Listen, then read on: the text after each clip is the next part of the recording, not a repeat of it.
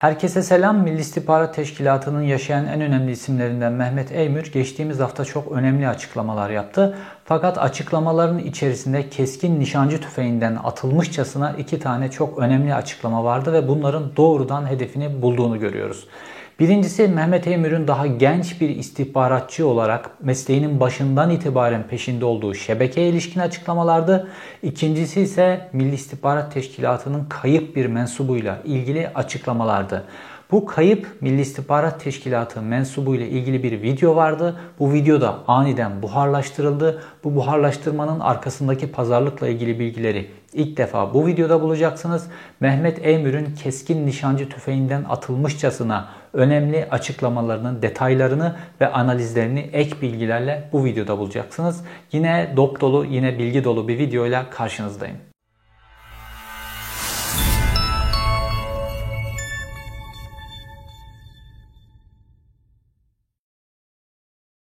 Mehmet Emür Milli İstihbarat Teşkilatı tarihinin en enteresan isimlerinden bir tanesi. Milli İstihbarat Teşkilatı'nın kontrterör daire başkanı daha doğrusu kontrterör başkanlığını yaptı Milli İstihbarat Teşkilatı'nda.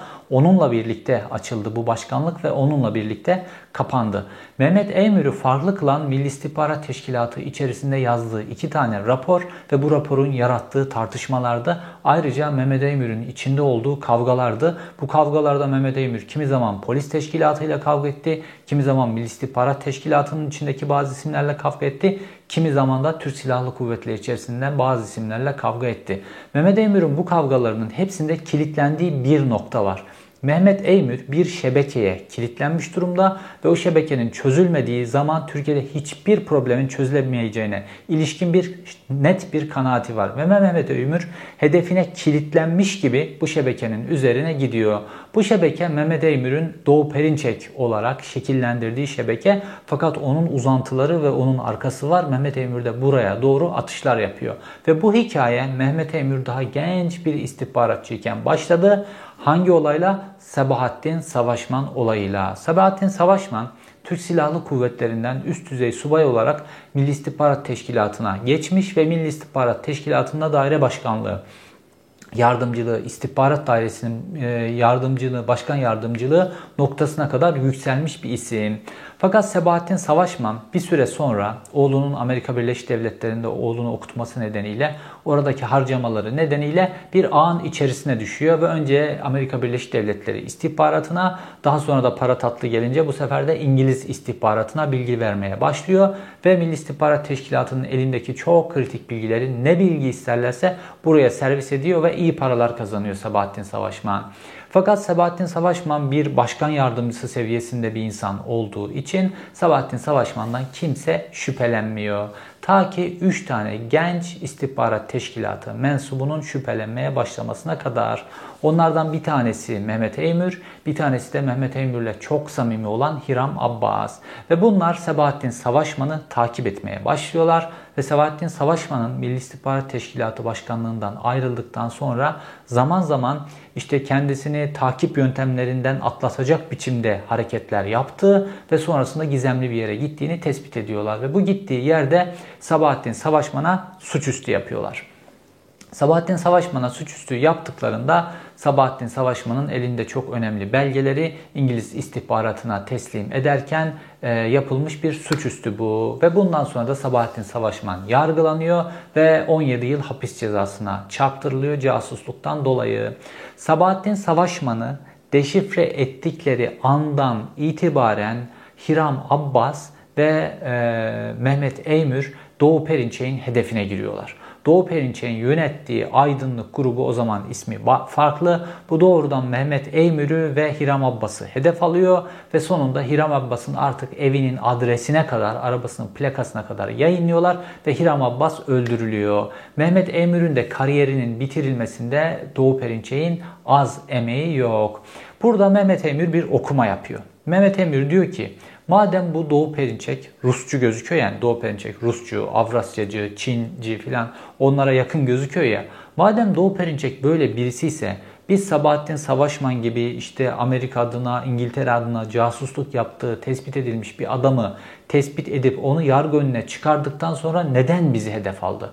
Oysa bununla ilgili bizi desteklemesi gerekiyordu. Hep e, Doğu Perinçek diyor ya cia cia cia diyor ya kendisini desteklemesi gerekiyor.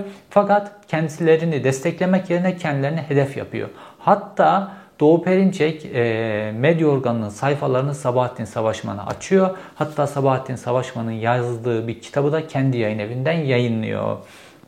İşte bu noktada Mehmet Emir'in okuması şu şekilde. Mehmet Emir diyor ki Doğu Perinçek'in arkasında bir istihbarat örgütü var ve bu istihbarat örgütü de İngiltere'nin istihbarat örgütü. Dolayısıyla e, bunların çözülmediği e, takdirde yani Doğu Perinçek ve onun takımı, onun arkadaşları ve onların istihbarat ağı çözülmediği takdirde Türkiye'de hiçbir sorun çözülemez. Çünkü bunlar zaman zaman bazı insanları hedef göstererek infaz ettiriyorlar. Zaman zaman da bunları fikri olarak infaz edip konuşamaz hale getiriyorlar. Artı Türk Silahlı Kuvvetleri içerisinde, Milli İstihbarat Teşkilatı içerisinde, Emniyet Teşkilatı içerisinde ve bürokrasinin farklı kademelerinde bunların yetiştirmeleri, bunların işte fonlara boğduğu filan adamlar var diye bir okuması var. E, Mehmet Eymür'ün. Dolayısıyla Doğu Perinçek ve ekibi kesinlikle bitirilmeli. Ve bunu bir şebeke olarak görüyor aslında Mehmet Eymür. Fakat Mehmet Eymür genelde işte bir istihbarat teşkilatı ve istihbarat teşkilatı mensubu olarak istihbarat karşı istihbarat istihbarata karşı koyma yöntemleri, kontrterör gibi meseleler üzerinden gittiği için konuya daha uluslararası boyutta bakamıyor. Doğrudan konunun arkasında bir istihbarat teşkilatı arıyor. Fakat aslında Doğu Perinçek'in arkasında daha büyük bir şebeke ve sadece bir ülkeye de bağlı olmayan başka ülkelere bağlı olan uluslararası bir şebekeden söz edebiliriz. Mehmet Emir bu şebekenin ismini ya doğrudan koymuyor ya da bu şebekenin ismini doğrudan koymak Mehmet Emir açısından şu an için avantajlı değil. Fakat bu ismi Mehmet Emir'in yerine başka bir ismin koyduğunu görüyoruz. O isim de geçmişten beri e, Doğu Perinçek'le son derece problemli olan bir isim ve geçmişten beri derin devlet meselelerinde derin devlet adına zaman zaman infaz yapmış, zaman zaman derin devlet adına bazı işler yapmış filan bir adam. Bu adam kim? Semih Tufan Gülaltay. Semih Tufan Gülaltay'ın Doğu Perinçek'le ilgili yaptığı çok önemli bir ifşa var. Hatta yayınladığı bir video var. O videoda yayınladığı bir ev var. Buna birazdan geleceğiz. Fakat temel olarak Mehmet Eymür ne zaman parlasa ya da Mehmet Eymür ne zaman bir konuyu gündeme getirse Mehmet Eymür'ün karşısında temel olarak 3 tane kesim bulunur. Bunlardan bir tanesi Doğu Perinçek, bir tanesi Miktat Alpay, bir tanesi de Mehmet Ağar. Bu Miktat Alpay Milli İstihbarat Teşkilatı Başkanlığında daire başkan yardımcılığına kadar yükseldi. Sonrasında da daire başkan yardımcılığını kendi kayınbiraderine bıraktı ve şu an kayınbiraderini daha sonra devam ettirdi. Daire başkan yardımcılığına Miktat Alpay da şu an hayatta ve Miktat Alpay Mehmet Emir'in kariyerinin bitirilmesi için çeşitli kumpaslar kurmuştur. Bu genel kurmay genel kurmaya giderek genel kurmayda Mehmet Ağar aleyhine lobiler yapmıştır. O zaman askerler çok güçlüydü vesaire ve Mehmet Ağar'ın Mehmet Emir'in kariyerinin bitirilmesinde Miktat Altay'ın çok fazla emeği vardır. Mehmet Ağar ise yönettiği çetelerle, yönettiği örgütlerle sürekli olarak Mehmet Eymür'ün karşısına çıkıyor. Mehmet Eymür'ün niye karşısına çıkıyor? Çünkü Mehmet Eymür Milli İstihbarat Teşkilatı'nda Kontrterör Daire Başkanlığı diye bir daire başkanlığı kurdu. Ve bu daire başkanlığı normal terör örgütleriyle normal mücadelenin e, ötesine geçerek yani terör örgütlerinin yapacağı eylemleri engelleme, içlerine adam yetiştirme filan gibi bu işlerin bir adım daha arka planına, terör örgütlerinin arkasında ne var? Bununla ilgili çalışmalar yapmaya başladı. Şimdi terör örgütlerinin bir plan arkasına geçtiğinizde işte orada mafya ile karşılaşıyorsunuz. Ve ister istemez bütün yollarda eğer terörle ilgili bir çalışma yapıyorsanız mafya çıkarıyor. Terör mafya ikilisinin bir araya geldiği noktada da devletin bazı görevlileri işin içerisine giriyor. Mesela nasıl? Mesela Türkiye'nin tarihinde de geçmişten beri bunun örnekleri var. Mesela zaman zaman devlet bazı örgütlere silah sağlıyor. Daha doğrusu devletin içerisindeki bazı klikler Bunların kendilerine göre bir okumaları var. Kendilerine göre bir e, ülkeyi bir noktadan bir noktaya götürmekle ilgili planları var ve bununla da ilgili örgütleri bir enstrüman olarak kullanıyorlar. Zaman zaman tansiyonun yükseltilmesi, zaman zaman gerilimin yükseltilmesi, bunun üzerinden siyasetin manipüle edilmesi, zaman zaman toplumun genel geriliminin yükseltilerek milliyetçilik duygularıyla vesaire oynama gibi şeylerde bir enstrüman olarak terör örgütlerini kullanıyorlar ve dolayısıyla terör örgütlerine de silah sevkiyatı yapıyorlar. Ve bu silah sevkiyatını da yaparken kendi bütçelerinden mesela işte Milli İstihbarat Teşkilatı'nın bütçesinden ya da Genelkurmay Başkanlığı'nın bütçesinden böyle bütçeden doğrudan yapamazsınız. Ne yapmanız lazım? Kirli parayı kullanmanız lazım. Bu kirli para ne olabilir? Uyuşturucu parası olabilir, silah kaçakçılığı parası olabilir ya da başka bir kaçakçılıkla ilgili başka bir suçla ilgili para olur. Bu parayı, bu kaynağı elde etmek için ne yapmanız lazım? Mafya ile ilişki kurmanız lazım. İşte Milli İstihbarat Teşkilatı'nın içerisinde de geçmişten beri böyle mafya ile ilişki kurabilecek çapta mafya ile ilişki kurabilecek tinekte ve potansiyelde insanlar bulundurulur. Ve baktığımızda Mehmet Emir'in bunlarla da kavgası var. Mesela son röportajında diyor ki Mehmet Emir, işte Kaşif Kozinoğlu'dan bahsediyor mesela. İşte Miktat Alpay'dan bahsediyor. İşte e, Yavuz Ataş'tan bahsediyor mesela. Bunların bu Milli İstihbarat Teşkilatı mensuplarının hep böyle Alaaddin Çakıcı, Abdullah Çatlı filan gibi böyle mafya grubu üyeleriyle sürekli temasları var. Ve Mehmet Emir diyor ki bunlar temel olarak işte uyuşturucu işi yapıyorlardı. Ve bu devletin, bu bürokrasinin içerisindeki, güvenlik bürokrasinin içerisindeki insanların da bunlarla temasları vardı. Neden? İşte az önce saydığım devletin içerisindeki belli kliklerin kullanabileceği enstrümanlar için para lazım. Ve bu parayı da dediğim gibi mafyadan sağlıyorlar. Mafyanın bu tip işlerine göz yumuyorlar. Kara para aklama, uyuşturucu, kaçakçılık gibi işlerine göz yumuyorlar. Mafya bir koruma sağlıyorlar. Mafya da bunun karşılığında onların istediği yere kaynak aktarıyor. İşte bu noktada o aktarılan kaynağı takip ettiğinizde hem mafyaya ulaşıyorsunuz hem terör örgütüne ulaşıyorsunuz hem de devletin içerisindeki bunların uzantılarına ulaşıyorsunuz. İşte kontrterör dairesi başkanlığı daha doğrusu kurulduktan sonra bu terör örgütlerinin bir plan arkasına geçtiğinde burada mafyayı, burada devletin içerisindeki bazı görevlileri, burada siyaseti buldu. İşte burada adeta bomba patladı diyebiliriz. Ve bu noktadan sonra Mehmet Emir daha da hedef haline geldi ve Mehmet Emir Milli İstihbarat Teşkilatı'ndan ayrılmak zorunda kaldı. Mehmet Emir'in ayrıldığı anda da kontrterör dairesini kapattılar. İşte bu noktada bir başka ifşacı ortaya çıkıyor. Bu ifşacı da Semih Tufan Gülaltay. Semih Tufan Gülaltay videolar yayınlıyor. Videolarında işte oturuyor bir masanın karşısına ve genel olarak konuşuluyor. Fakat bir videosunda beklenmedik bir şey yaptı. Bu beklenmedik videosunda Semih Tufan Gülaltay Doğu Perinçek'in arkasındaki kesimleri Mehmet Emir'in belki doğrudan söylemediği kesimleri e, Semih Tufan Gülaltay açıkça söylemeye başladı. Hatta Doğu Perinçek'in bu kesimlerle temas kurduğu noktaya ilişkinde bir video yayınladı. Temas kurduğu evin videosunu da yayınladı. Doğu Perinçek'e soruyorum.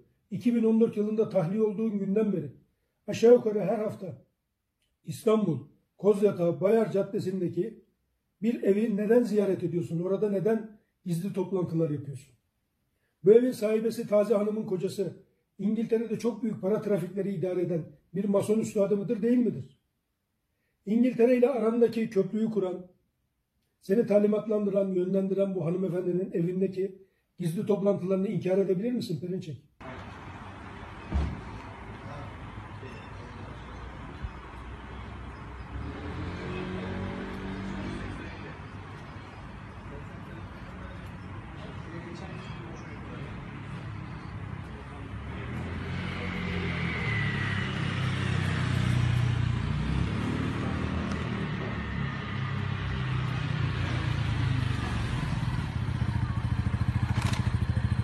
Burada bu videoya sadece Semih Tufan Gülaltay'ın videosu olarak bakmamak lazım. Semih Tufan Gülaltay dediğim gibi her zaman devletin belli kesimleriyle ilişkisi olmuş bir isim ve Semih Tufan Gülaltay'a bu bilgilerin, detaylı bilgilerin verilmesinin, nokta bilgilerin verilmesinde muhakkak devletin içerisindeki bu çarpışan kesimlerle ilgili sızmış bilgiler onların karşı olarak, karşı cevap olarak yaptığı hamleleri görmek mümkün. Bu olayı sadece Semih Tufan Gülaltay videosu olarak okuyamayız. Çünkü bu çok belirli, çok özel hazırlanmış, özel mesajlı olarak gönderilmiş, çekilmiş bir video ve aniden o noktaya geçiliyor ve o evin görüntüsünün yayınlanmasıyla konu burada bırakılıyor. Evin sahibiyle ilgili de muhakkak bu bilgileri elinde bulunduran kişilerde çok fazla bilgi vardır. Fakat bu evin sahibi bu evin içerisinde geçen temaslarla ilgili daha fazla bilgiyi ifşa etmiyor Semih Tufan Gülaltay ya da ona bu bilgiyi veren kişiler.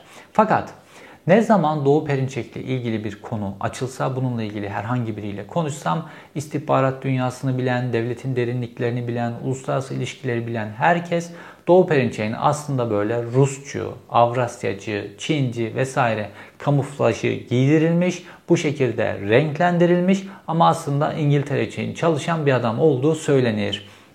Aklı başındaki bütün güvenlik uzmanları, bütün istihbaratçılar bunu bu şekilde söylerler. Hatta bunu daha da genişletirler.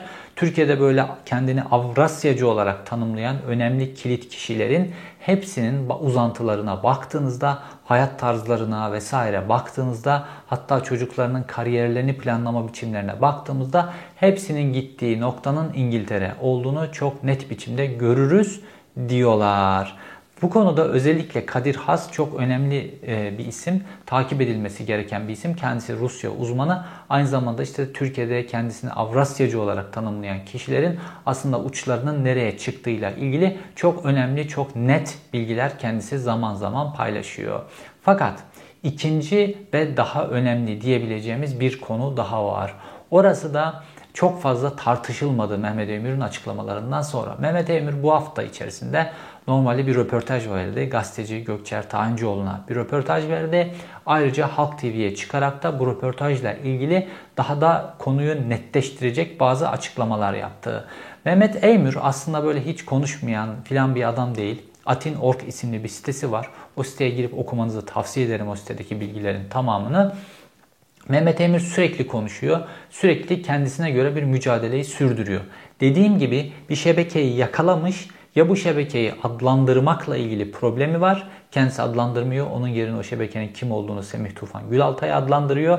İngiltere'de de yerleşmiş bir e, grup olarak adlandırıyor. Ya da başka bir sebepten dolayı e, bu konuya net olarak Mehmet Eymür girmiyor. Fakat bu Atinorg üzerinden yaptığı mücadele, bazı internet sitelerine yazdığı yazılar ve bu tip röportajlarıyla bu şebekeye kafayı takmış, bu hedefe odaklanmış ve bunu tamamen son nefesine kadar burayla mücadele etmek üzere ilerliyor. Ne zamanda bunu yapsa, bu konuyla ilgili kamuoyunun böyle dikkatini çekse karşısına aynı zamanda da belli bir kesim çıkıyor. İşte e, Doğu Perinçek ve onun altında yetişmiş şu an daha genç yaşlarda olan fakat medyanın belli noktalarında kilit noktalara tutmuş isimler bunların hepsi organize biçimde Mehmet Emir'e saldırı düzenlerler. Farklı noktalardan, farklı şeylerden. Mehmet Emir de hani böyle çok temiz pirupak bir insan demiyorum. İşkenceye de bulaşmıştır, çeşitli suçlara da bulaşmıştır Mehmet, Ar Mehmet Emir. Bunları kendisi de söylüyor. Fakat hep o noktalar üzerinden vurup, o noktaları gündeme getirip, o noktaları tartıştırıp Mehmet Emir'in esas olarak bu Perinçek grubu ile ilgili ya da başka konularda söylediği kilit ve kritik noktaların konuşulmasını engellerler. Fakat bu videoda işte bu konuşulması istenilmeyen konuları buluyorsunuz. İşte ikinci konuda yine Mehmet Emir'in gündeme getirdiği kayıp Milli İstihbarat Teşkilatı mensubu konusu. Erhan Pekçetin ve Aydın Günel. Bu iki isim size bir şey hatırlatıyor mu? Hatırlatmıyordur muhtemelen. Çünkü bu iki isim Türkiye'de unutturulmak istenen ilk iki isim. Kim diye sorarsanız bu iki isim derim ben. Çünkü bu iki isim Milli İstihbarat Teşkilatı'nda daire başkanlığı seviyesinde iki isimdi. PKK'ya karşı bir operasyon düzenlemek için Kuzey Irak'a gitmişlerdi ve PKK tarafından burada bir otele yapılan baskınla kaçırıldılar 4 Ağustos 2017 tarihinden beri PKK'nın elinde tutsaklar. Düşünün bir istihbarat teşkilatının daire başkanlığı seviyesine gelmiş birkaç adamından iki tanesi bir örgütün elinde tam 4 yıldır. Bunun CIA'nin başına, bunun e, Mossad'ın başına, bunun BND'nin başına, bunun M6'nın, MI6'nın başına geldiğini düşünebiliyor musunuz? Böyle bir skandal ülkede nelere yol açar? Fakat Türkiye'de hiç kimse umursamıyor. Bu iki ismin başına ne geldi? Bu kadar çok şey bulan bu iki isim acaba hangi bilgileri verdiler? Nasıl sorgulardan geçirdiler? Neleri söylemek zorunda kaldılar? Bunların verdikleri bilgiler Türkiye'de nelere yol açtı? Nelere yol açabilir?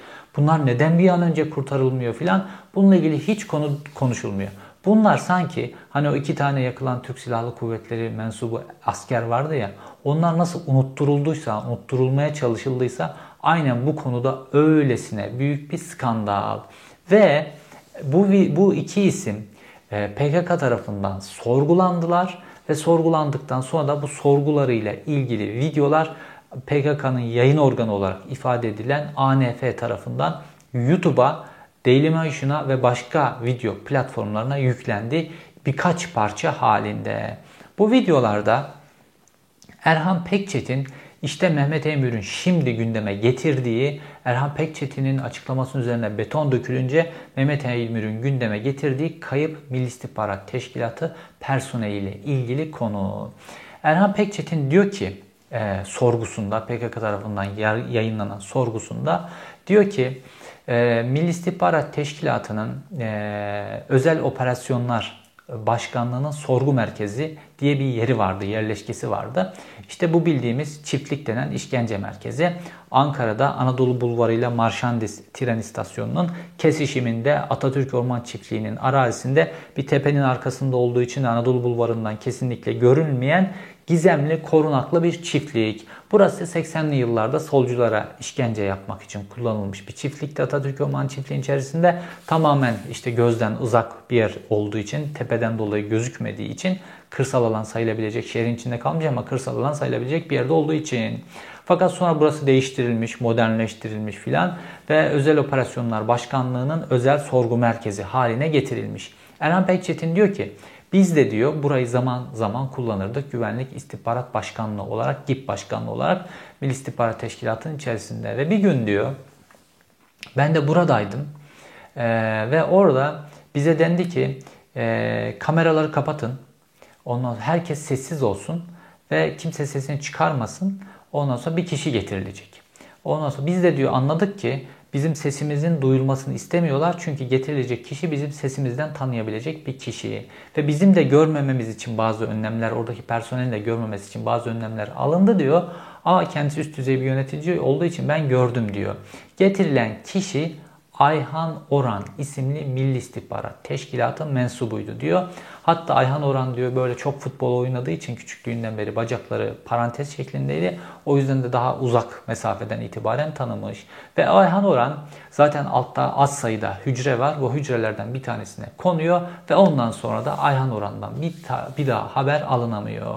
Ve 2017 yılında Erhan Pekçetin'in yani Milli İstihbarat Teşkilatı'nın üst düzey yöneticisinin bunu anlattığı, bunu itiraf ettiği videoyu ANF PKK'nın yayın organı olarak ifade edilen ANF yayınladığı. Ben de bu videoyu izledim pek çok kişi gibi. Fakat maalesef ki bu videoyu indirmedim, download etmedim çok büyük bir hata olarak. Fakat ANF'de bunu hepimiz izledik. Hatta o zaman bunu ben yazılı haber yapıyordum sadece. Yazılı haber haline getirdim. Başka gazeteciler de bunu yazdılar. Fakat ne oldu biliyor musunuz? Bir süre sonra bu videoya ben yeniden ihtiyaç duydum ve yeniden izlemek istedim. Fakat bu video ortada yok. Bu video kayıp. Erhan Pekçetin'in yaptığı açıklamalarla ilgili başka videoları hala ANF tutuyor arşivinde, hala yayında, farklı platformlarda yayında. Fakat Ayhan Oran meselesini anlattığı video buhar oldu bir anda. ANF özellikle videonun o kısmını kaldırdıktan sonra videoyu tekrar yayına koydu. O kısmı yayından kaldırdı. Peki ANF neden bunu yapsın? Neden böyle bir kıyak yapsın Milli İstihbarat Teşkilatı'na? Burada anlıyoruz ki bir pazarlık döndü orada. Bu çok kritik bir konu olduğu için bir pazarlık döndü. Çünkü Milli İstihbarat Teşkilatı'nın kendi mensubunu kaçırıp işkenceli sorgudan geçirmesiyle ilgili Milli İstihbarat Teşkilatı'nın çok üst düzey bir yöneticisinin yaptığı itirafı içeriyordu. Dolayısıyla bu çok kritik bir noktaydı işkence suçu var, kaçırma suçu var, o var, bu var ve çok net bir itiraf ve bir istihbarat teşkilatı açısından da yüz karası kendi mensubuna bunu yapmak. Dolayısıyla bununla ilgili kısmı kaldırttılar pazarlıkla. Fakat bu pazarlıklar ne döndü? Bunu böyle PKK filan bedavaya kaldırtmaz bunu. Bunun karşılığında muhakkak bir şeyler verildi. Fakat bunun ne olduğunu biz bilmiyoruz. Fakat aradan zaman geçti.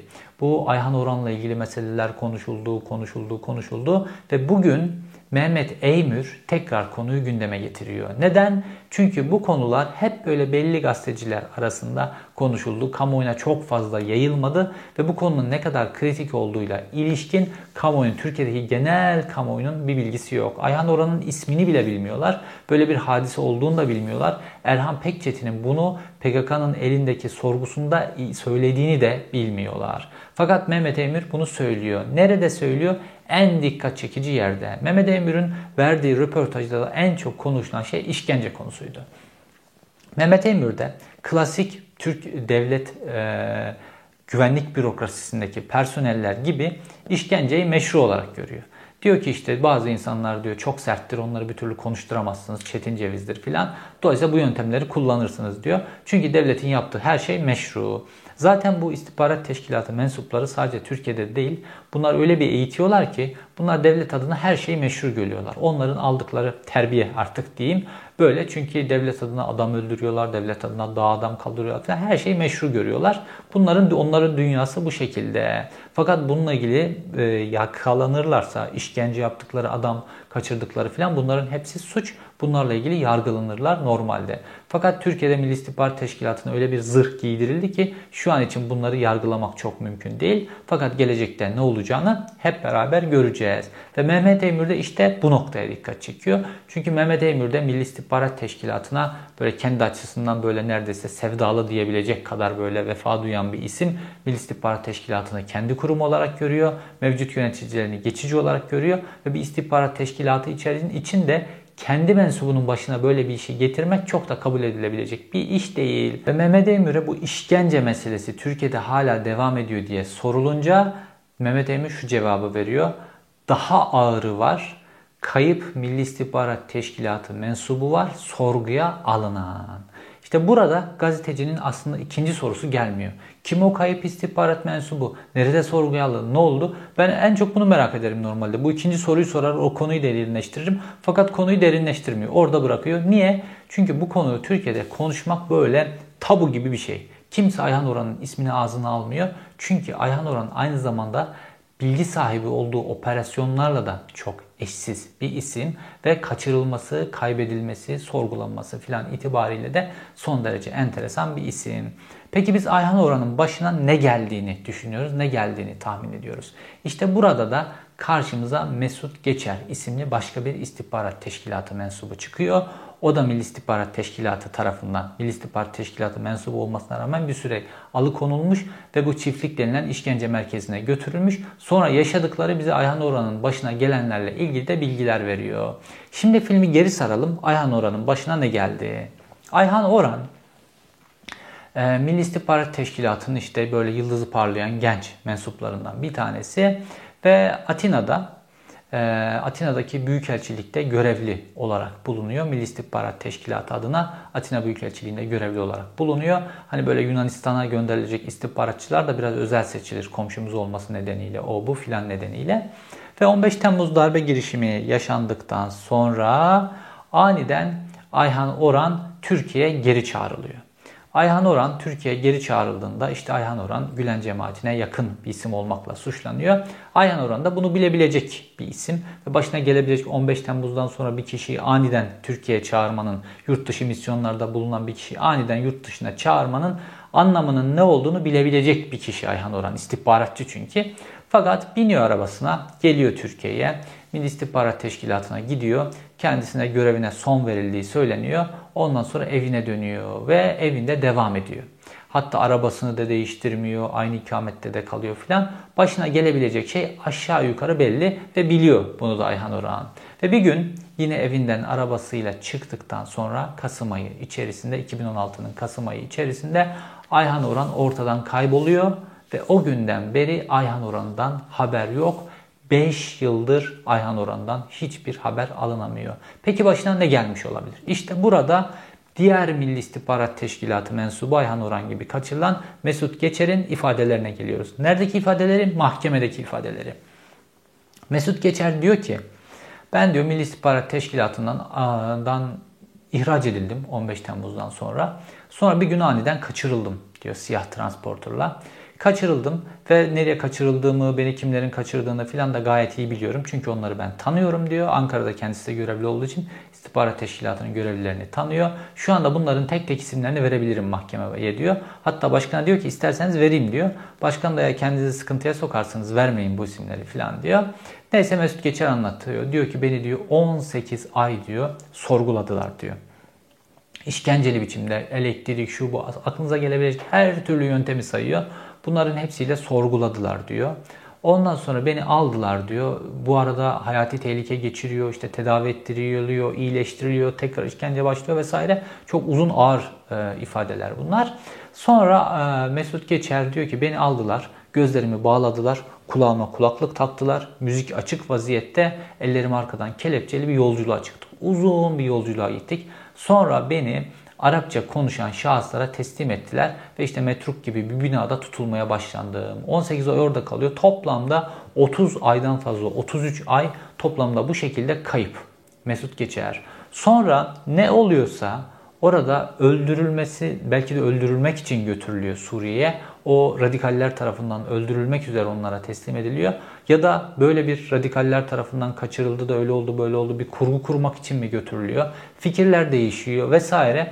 Sonra Mesut Geçer getiriliyor ve Hatay'da teslim ediliyor emniyet güçlerine ve ondan sonra da Ankara'ya getiriliyor. Sonra tutuklanıyor mahkemede ve şu an hala cezaevinde. Fakat Mesut Geçer mahkeme tutanaklarına geçecek şekilde bütün bu hadiseleri anlattı. İşte Mesut Geçer'in bu anlattığı hadise bize Ayhan Oran'ın başına ne geldiğini ilişkin bilgiler veriyor. Çünkü Mesut Geçer ve onun gibi siyah transporterlarla kaçırılan, son 4-5 yılda kaçırılan insanların bazıları ortaya çıktı, bazıları da ortaya çıkmadı. Ve Ayhan Oran bunların içerisinde en uzun süredir kayıp olan isimlerden bir tanesi yaklaşık 5 yıldır. Ve Ayhan Oran'ın da bu şekilde yurt dışına götürülerek bu şekilde infaz ettiğine ilişkinde Erhan Pekçetin'de de aynı zamanda da bilgiler bulunuyor. Şimdi bu konu üzerine Ayhan Oran meselesi üzerine beton dökülen konulardan bir tanesi. Neden? Ayhan Oran'ın Ayhan Oran'ın bazı kritik konuları var. Hatırlarsanız Paris'te içinde Sakine Cansız'ın da bulunduğu e, ve işte PKK için çok önemli sembol bir isim bulunduğu 3 tane kadın Ömer Güney isimli bir kişi tarafından öldürüldüler, suikastle öldürüldüler. Kurşun yağmuruna tutuldular. Sonra Ömer Güney yakalandı Fransa'da ve yakalandıktan sonra da Ömer Güney cezaevine konuldu. Cezaevine konulduğunda Ömer Güney'in kanser olduğu o e, teşhisi konuldu ve kısa süre sonra da hayatını kaybetti. Yani zaten ölecek, hayatını kaybedecek bir tetikçi seçilmiş ve bu tetikçiyle de işte 3 tane Paris'teki PKK için önemli olan isimler, Kürt aktivist olarak e, nitelenen isimler e, bu biçimde öldürüldüler. Ve Ayhan Oran'ın bütün bu operasyonla ilgili, bu, bu suikastla ilgili her şeyi bilen isimlerden bir tanesi olduğuna ilişkinde bilgileri kim paylaşıyor? PKK tarafından sorgulanan Erhan Pekçet'in MİT Daire Başkanı Erhan Pekçet'in paylaşıyor. Bu sebeple Ayhan Oran aynı zamanda da bu kritik bilgilere sahip olduğu için ortadan kaldırılan isimlerden bir tanesi olabilir. Ve Ayhan Oran e, aynı zamanda da biliyorsunuz bu e, Paris'teki suikastleri hiç kimse üstlenmedi. Ee, Daha doğrusu e, orada da bir pazarlık döndü. Normalde Ömer Güney çok hızlı biçimde sorgulanıp ağzından bir şeyler alınabilirdi. Fakat Fransız istihbaratı da bu işi ağırdan aldı, ağırdan aldı. Beklettiler, beklettiler. Dava açılma süreçleri, sorgu süreçleri.